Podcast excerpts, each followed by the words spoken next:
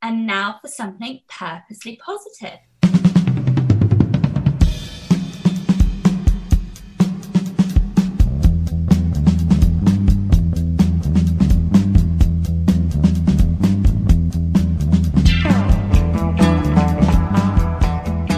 And welcome to Strive to Thrive, the Purposely Positive Podcast. Brought to you by TonyWCoaching.com, where your greatest success is right in front of you. This is Tony Wechsler, your host, and on this podcast, we talk about positive issues to bring positive content into the world. Can a human being really be broken? I mean, how can we be broken when all our parts seem to be together? Sometimes it's hard to look at someone and see it, but there are many people who are walking around who don't have it as together as we might think. But sometimes we can find true beauty in even the broken things.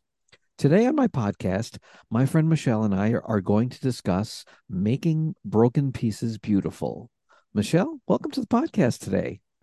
Thank you so much for having me, Tony. I appreciate that. Well, I appreciate you being here and telling your story today. Now, the title of today's podcast, today's episode is Making Broken Pieces Beautiful. What significance does that have to you in your life? The significance of that is it came from a blog post that I put on um, that I wrote, and it was about making the broken pieces of having a learning disability beautiful in my life. Well, a lot of people out there are walking around with different learning disabilities, and I really think that they can benefit by listening to the podcast. And I hope if you are listening right now, and if you know someone who has a disability like that, if you would share this episode, because I really think that this is an important message to get out there, especially while we try to spread positive content into the world. So, Michelle, I would love to hear you share your story with us and how you came about learning about finding that beauty and making those broken pieces beautiful. I was uh, first diagnosed with a learning disability when I was a young child. I was in kindergarten at the time. I had a preschool teacher who thought something was off, but uh, I was my parents' first child. So they really didn't have a whole lot to base uh, normal development on. I can remember I struggled academically with uh, counting, uh, tying my shoes. I even struggled with doing dot to dot pages as well. Oh, wow. Um, yeah. Like, like, the connect the dots that we all yeah. played as a kid. Wow. I, they would give me a worksheet and I would think, oh, I, I'm doing a great job with this. And I got it back and I didn't connect them in the right places and they thought something was definitely off um, okay. with that. So I was evaluated for having a learning disability, and sure enough, they they figured out I had one. Um, my disability is based in math, and what they would refer to as dyscalculia or dys- dyscalculia, but they didn't refer to it at that back in that time period. It was just the umbrella term. You have a learning disability. And I had to repeat kindergarten the following year in a new school in our district. Oh, and oh, wait I, a minute. Wait, I stop you there. Repeat kindergarten. Boy, I bet that must have been something that was pretty traumatic in your life. Oh, definitely it was. I mean, I especially in a new school. I mean, that was really something that was difficult. And that's something that I had a fear of going throughout school. I never had to repeat another grade, but it was always in the back of my head that that could happen, and, and that was really um, that that was difficult. And in the new school, I had specialty instruction where they worked really hard to trying to like we would do reading, even though I was a good reader. I, I didn't quite comprehend what um, the information, so we worked on that. Uh, we tried working on eye hand coordination skills and handwriting, and we uh, attempted to uh, learn how to do math. Eventually, using a lot of the supports did help. I was able to be in uh, regular ed classes with uh, my peers that, that were regular ed with science and social studies and reading. And eventually, I was able to be in all regular ed classes with having supports. And some of those supports were having the test read aloud to me and also being uh, having the extra time to take the test. The only classes that were learning support were having math. We never quite got that never quite worked out. and uh, resource that was a big one too so i could go and um, i would get the support that i needed one of the things that i find today is we are a lot better uh, than we used to be at providing support for uh, people with some learning disabilities no matter what those things mm-hmm. may be mm-hmm. in the schools there's different programs uh, I, I, believe they're called like 504 or something to that effect and there are different pro title right. 20 i think is one of them Right. They have um, individual education plans, and that's for students to fall into one of our 13 disability categories.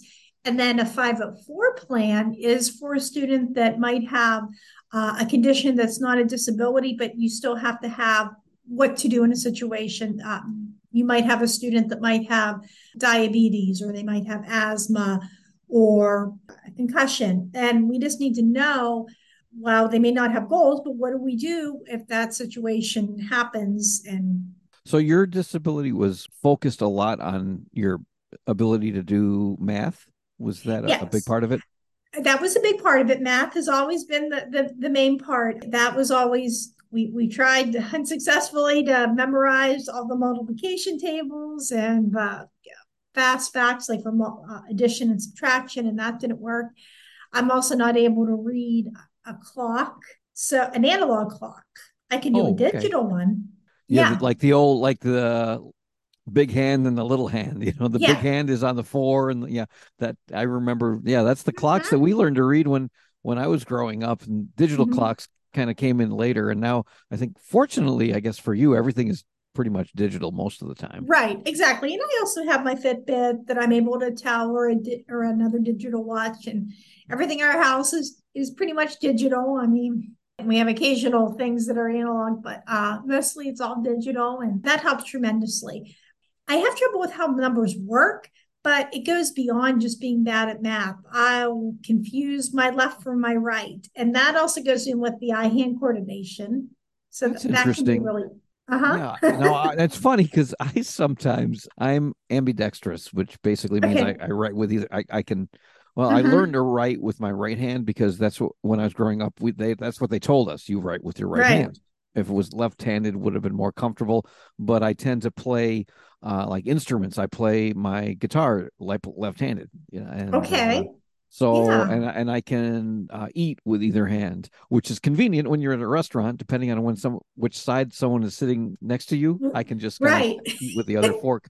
So I've been kind of ambidextrous. But getting to what you were saying before about left and right, sometimes someone will tell me, "Yeah, it's on your right," and I'll all of a sudden be pointing to the left. I'll be, why, why am I doing that? So yeah, that happens. I have to put my hands out in front of me or really think about that.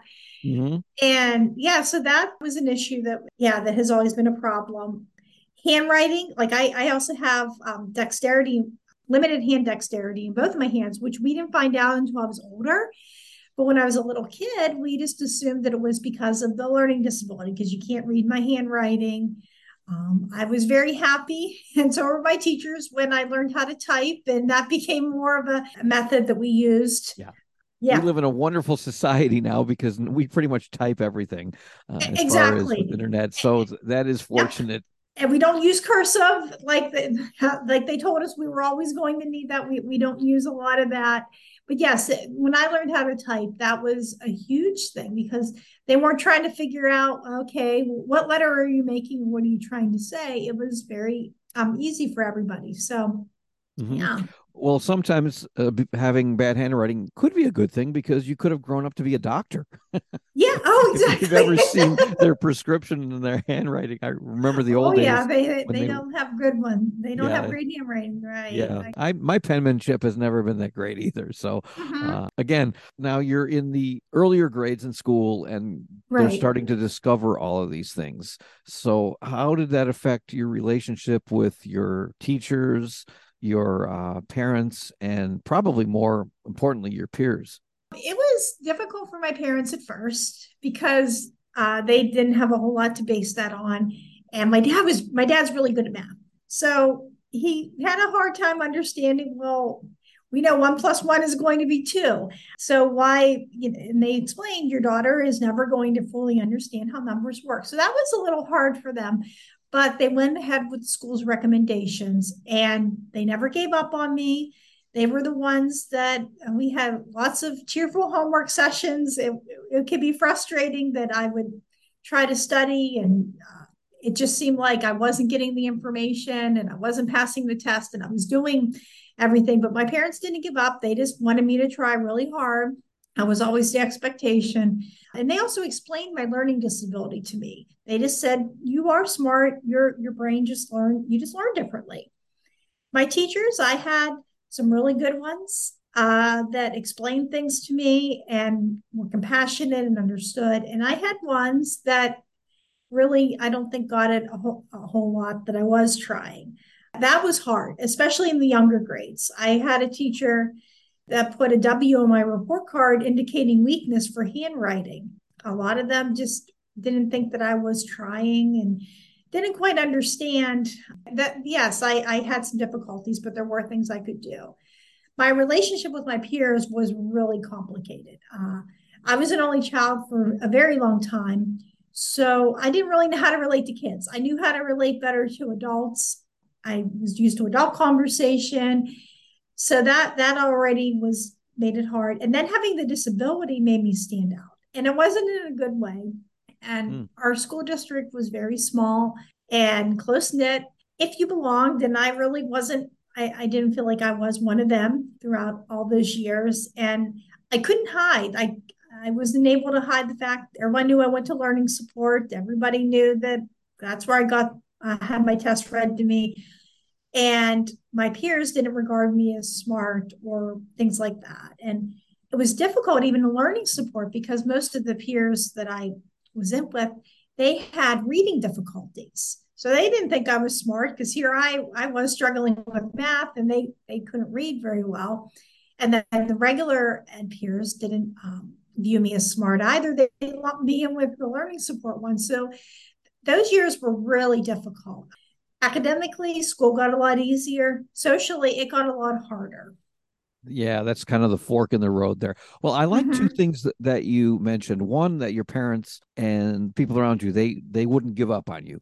They gave you the mm-hmm. support, and that is so important today when you have somebody in your life who has this type of disability because it's not something that you can see on the outside. It's not like you're walking around, you know, in a wheelchair. It's not like you look mm-hmm. different. You look like just the average person. We look like everybody else. But when you have a learning disability, it's something that you can't see, which is kind of what I was alluding to in my introduction. But the other yes. thing that we were calling this is is being broken or having broken pieces. Well, I actually like what you said before in in that you just learned differently. You were told, mm-hmm. "I just I'm not really broken. It's not really that I, that something is wrong because when you say broken, you think something is wrong, but it's not that. It's just that you just learn differently. And when you look at it that mm-hmm. way, that will go a long way to really encourage someone so they won't feel that there's something wrong with them because it's not that there's something wrong it's just again that you do things a little bit differently you learn things a little bit differently and i think that's really important i also totally understand because school was mm-hmm. starting to get easier for you because you were getting a lot of the support and you were mm-hmm. doing things and you were working hard but the relationship with the peers and well now when you get into that middle school age those uh those years can be very difficult and very brutal for kids because let's face it kids can be very very brutal to their peers during that time. And i yeah. think it's because it's that hierarchy. It's kind of like that uh mm-hmm. what do they call dog eat dog world. Yeah. So that must have been a difficult time. How did you navigate through that? And is there anything that you could give as advice to someone who either has a child going through it or maybe is listening and is going through that themselves? Sure. One of the things that really helped me was going on strengths that I knew. Like I knew maybe I wasn't great at math or sports or things like that, but I I always loved to read and I always loved to write. And when I finally started to do things like that, I can remember my dad said read one of my stories and they said, "Wow, this is really good." And that that built my confidence because that's something I like to do. And another thing was I was able to uh, find a group that was outside of uh, my school in a neighboring town, and it was an art group uh, of teenagers. And I was able to hang out with them, and they shared a lot of the same interests.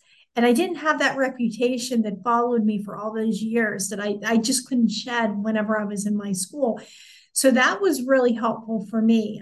I would say to parents or people that are going through it to find the things that their child is good at or that they're good at and to find people preferably um, maybe outside of your school district if if possible look for good community groups and and get involved with that because you're you're able to almost be like a new person now as a life coach myself and mm-hmm. a success strategist one of the things that i always recommend and mm-hmm. this is to everyone is to work on your strengths Yep. Focus on the things that you're really good at and get really, really good at. Get better, get great at those things. And you know what? We're taught, I think one of the biggest lies that we're taught is work on your weaknesses, work on your weaknesses. Well, why? Because in real life, we can find other people that can help us with those weaknesses. We can find someone else to do that. You know, if I'm not good at plumbing, let's just say, mm-hmm. well, if I have a plumbing problem in my house, I'm not going to fix it. I'm I mean, I could go on YouTube University and learn how to do this thing, but it's going to take several hours to do that. Now, maybe I'll want to do that for fun, but for the most part, if I want to get someone who knows what they're doing, I'm just going to call the plumber and have the plumber come and take care of that. And I can go out and I can do things that I'm good at, earn more money, doing those mm-hmm. things, be able to pay the plumber and still have money left over. So, really, in real life, if we work on our weaknesses and get great at those things, the other thing that'll happen is it'll really improve our self-esteem. We'll feel better about ourselves because we're focusing. It'll build our confidence. ADHD or ADD is really mm-hmm. the big learning disability now that they talk about in schools, and a lot, right. a lot of the schools are trying to medicate, you know, because they're trying to get the little boys to pay mm-hmm. attention mm-hmm. because they're doing compound fractures on the board and the boys want to look outside to watch the other boys playing baseball. I don't know about you, but I think I'd watch the baseball game too. But regardless, if you start teaching these these kids instead of those things that they're weak at and help them to excel at their strengths, their confidence level will go up and eventually they'll be able to get by and learn some of those things. So it sounds like that's the strategy that you were doing way back when you were in school. And that really helped you to get through those tough years. Oh, definitely. Because I had something that I was good at and something that I did enjoy doing. And that really uh, that was my creative outlet to help me through that. And some of that gave me the confidence even to reach out to other community groups with writing and other things to be able to reach out and um, be able to do that. I always figure if you go for something that you're good at you're you're going to have a better chance of success. But and why set myself up for failure? And that became an even bigger thing whenever we were trying to figure out what i was going to do once i was done with school too let's talk a little bit about high school then, because those years can be very difficult. And then having to make that decision of, you know, what do I want to be when I grow up and move in from high school to moving mm-hmm. on to what happens after that. Yeah, that was really difficult because I knew I always wanted to go to college but I knew um, math was going to be a, an area that I was going to struggle with. And I was also doing really well with all the supports in high school in place. So I can remember I had a learning support teacher who told me, Well, you can't do college because of your math. She suggested a trade school, which is wonderful. If you have an interest in doing those things, I think that's a great option, but there's nothing there that interested me. And I can still remember I also had a teacher that was um, a student teacher, and she told me, You can go to college because you know how to study. And I was like, but there i have this disability and she said there are students that have disabilities to go to college and and just hearing that was just like i, I was just amazed. We decided i was going uh, community college. I got involved with um, office for vocational rehabilitation and they recommended a community college to start out with number one because i didn't have sat scores. We didn't take the test. We just thought that with my academic skills that was just not going to really represent me. And they said well a lot of places look at how well you do at a community college. And i can remember i had to get tested again for having a learning disability. With that i can remember this, i'm a terrible test taker. That is part of the disability too. And the psychiatrist put on my evaluation that most likely wouldn't go beyond a community college. And that was really heartbreaking when I heard that because I didn't, I mean, I was already scared going into school. And, and just hearing that wasn't the most encouraging thing. And when I got there, uh, there was still a stigma about people with disabilities and accommodations. I can remember peers thinking it was an unfair advantage and I was going to be boxed into this category. And I can remember a professor who told me that my job choices will be limited because of my disability. I didn't use the, the services right away. And that wasn't a very uh, smart move on my part academically. I, I was struggling and my grades just weren't weren't where they were at. And everybody was telling me, well, you need to get your act together or you could do better, you could try harder. And I was trying as hard as I could, but there, there's just, with, if I don't use the services, it's just very hard for me to be successful. I can remember I had a professor, I was in her class and I was really struggling. And she said, Why don't we at least get you extended test time? And I was able to get through our class. I didn't do well, but I got through the class and I was able to uh, graduate with my associate's degree in early childhood education. And I moved out on my own. I was able to work in a couple of different centers, but I always wanted more for myself. Finally, I had to move back in with my parents because of financial reasons, and my job was downsizing. And I thought this is the time to try to go back to school. And I found a program at our local university that involved the least amount of math and science that I and I was interested in it. And when I went there, I uh, got the accommodations that I needed, and I used them all throughout school. We used the extended test time. I had a note taker, and most importantly, I advocated for myself. I was able to say that that I have a learning disability, and these are the services that I'm going to need. Uh, a great majority of my professors were helpful wanted to know more and how they could support me. And I had a few that didn't quite get it, but I was able to be able to go through their class and yeah, there's always a few of those out there. Oh yeah, there's always one. but I was able to get through and use the, the services to be able to get through the class. And my using those really helped. My grades improved. I made dean's list for one semester. And then I was able to graduate with a bachelor's degree. And that was what I was told most likely wouldn't happen. And I was able to do that. So that was really amazing to, to be yeah, able that's to do that. That's a big that. that's a victory for sure. Yeah. And I like how you advocated for yourself because I think if anyone out there listening uh, who's going through similar things or knows people in their life that is the key really you have to be able to advocate for yourself you know you have to be able to stand up and say hey you know i need these additional modifications it's right here in writing it's in this mm-hmm. program and if you don't ask you're not going to get so i think that's really important and then the other thing that you didn't do is mm-hmm. you had all these other people around in your life and we always have these people in our life right mm-hmm. who are mm-hmm. telling us what we can and can't do oh you'll never be able to graduate mm-hmm. from anything more than a community college or you'll never be able to do this or you'll never be able to go to college what made those people the experts on our lives, you know? And I think right. we give too many people too much more credit to control our lives. It's up to us to stand up, and anyone can learn from this, really, whether you have a learning disability or not. Stand up for yourself, take control of your own lives, take action. Don't let those people speak those words to you that put you down. Listen to the words that lift you up. And I think that's how we'll go a long way. So I I love the fact that uh, that you were able to overcome all of that. Yes, definitely. It was taking a lot of those the negatives of that had with having a disability, all that those broken things, and just being able to make that beautiful and build it back up again. And that's that's been a, a definite process for me. Were there any specific things in having the learning disabilities that you had that were actually more of an advantage for you because sometimes i find sure. that we can find a lot of advantages in things that most people will consider a disadvantage.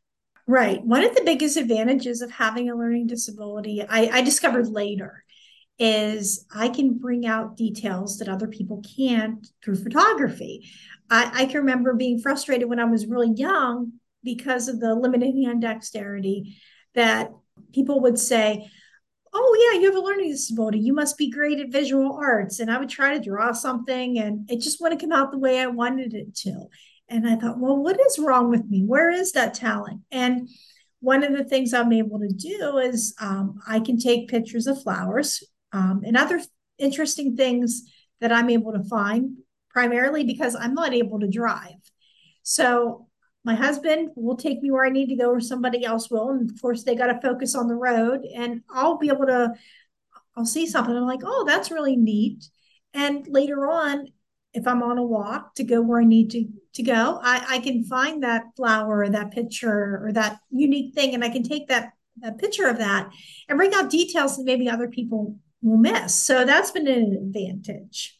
That's a huge advantage. I, I really mm-hmm. like how you found that because most of the time when we hear people telling us what's wrong with us, right? Mm-hmm.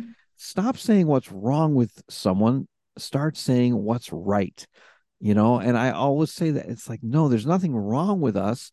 Let's look and let's focus on what's right, right. with us and that's exactly it, what you were able to do and you found this uh, this photography this niche that you had and right. this skill and talent really in photography that you might not have found if you had worked on other things if you if you had taken hours and hours mm-hmm. and hours trying to learn how to drive a car let's just say that would have been wasted time again working yep. on a weakness when your strength was really in something else in visual arts like photography yeah exactly another area that, that i find that's a strength is i work as students with a, as a teacher's aide and a lot of my students have learning disabilities. Some of them have other disabilities. And being able to work with them gives me that empathy because I've sat, I've been in the position that they've been at. And that's not something I I don't think I would have if I didn't experience that myself. Mm-hmm. Yeah, you have to experience uh, some of these things, mm-hmm. and, and yeah, and you're able to help others too. And I think that's another area in our life where sometimes we're given, we're mm-hmm. dealt the hand that we're dealt, so that we can in turn learn and then be able to help others who are coming up behind us. And in doing things like sharing this on this podcast, yes. we're really helping people out there that are going through a lot of the same things or that know people going through the same things. So, uh, is there any other advice that you would give to someone who has a family member who is going through this, who has a similar disability as yours? My advice to someone that has a family member is is to listen to them and to offer the support uh, that they're going in and to believe them because a lot of times it, it's easy for people who maybe don't know the, the person or may, might look at them and say oh they look so normal why can't they do this and, and, and to really believe that these things are out there and, and, and just be supportive of them as they go through their uh, journey. Be supportive of them as they go through mm-hmm. their journey.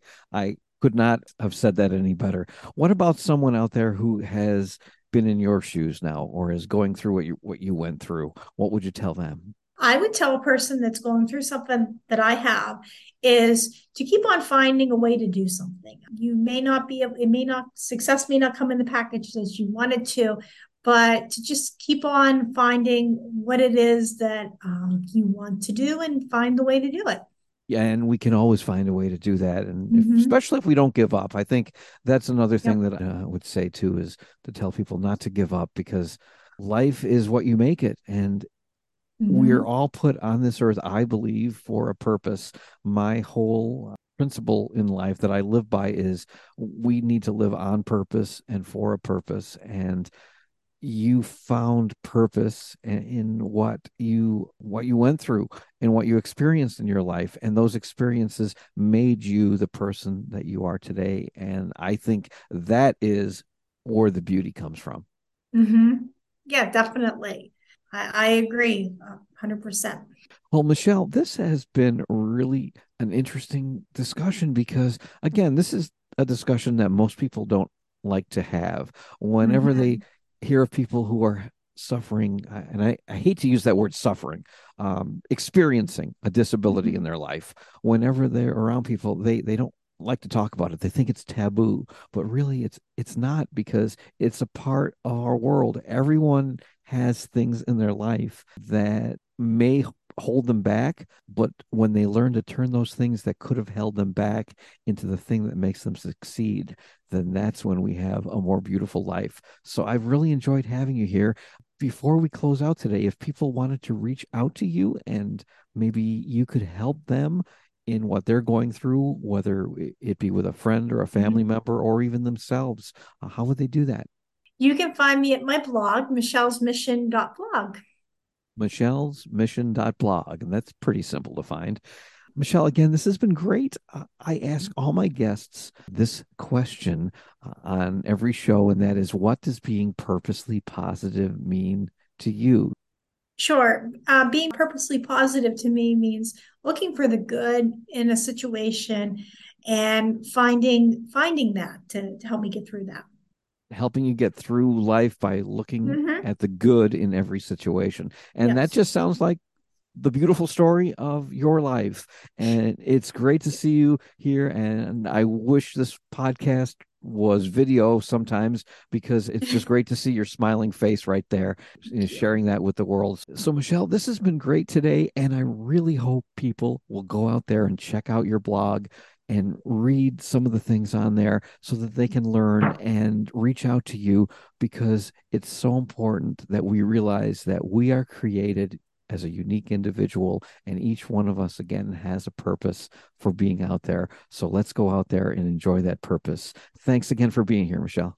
Oh thank you again tony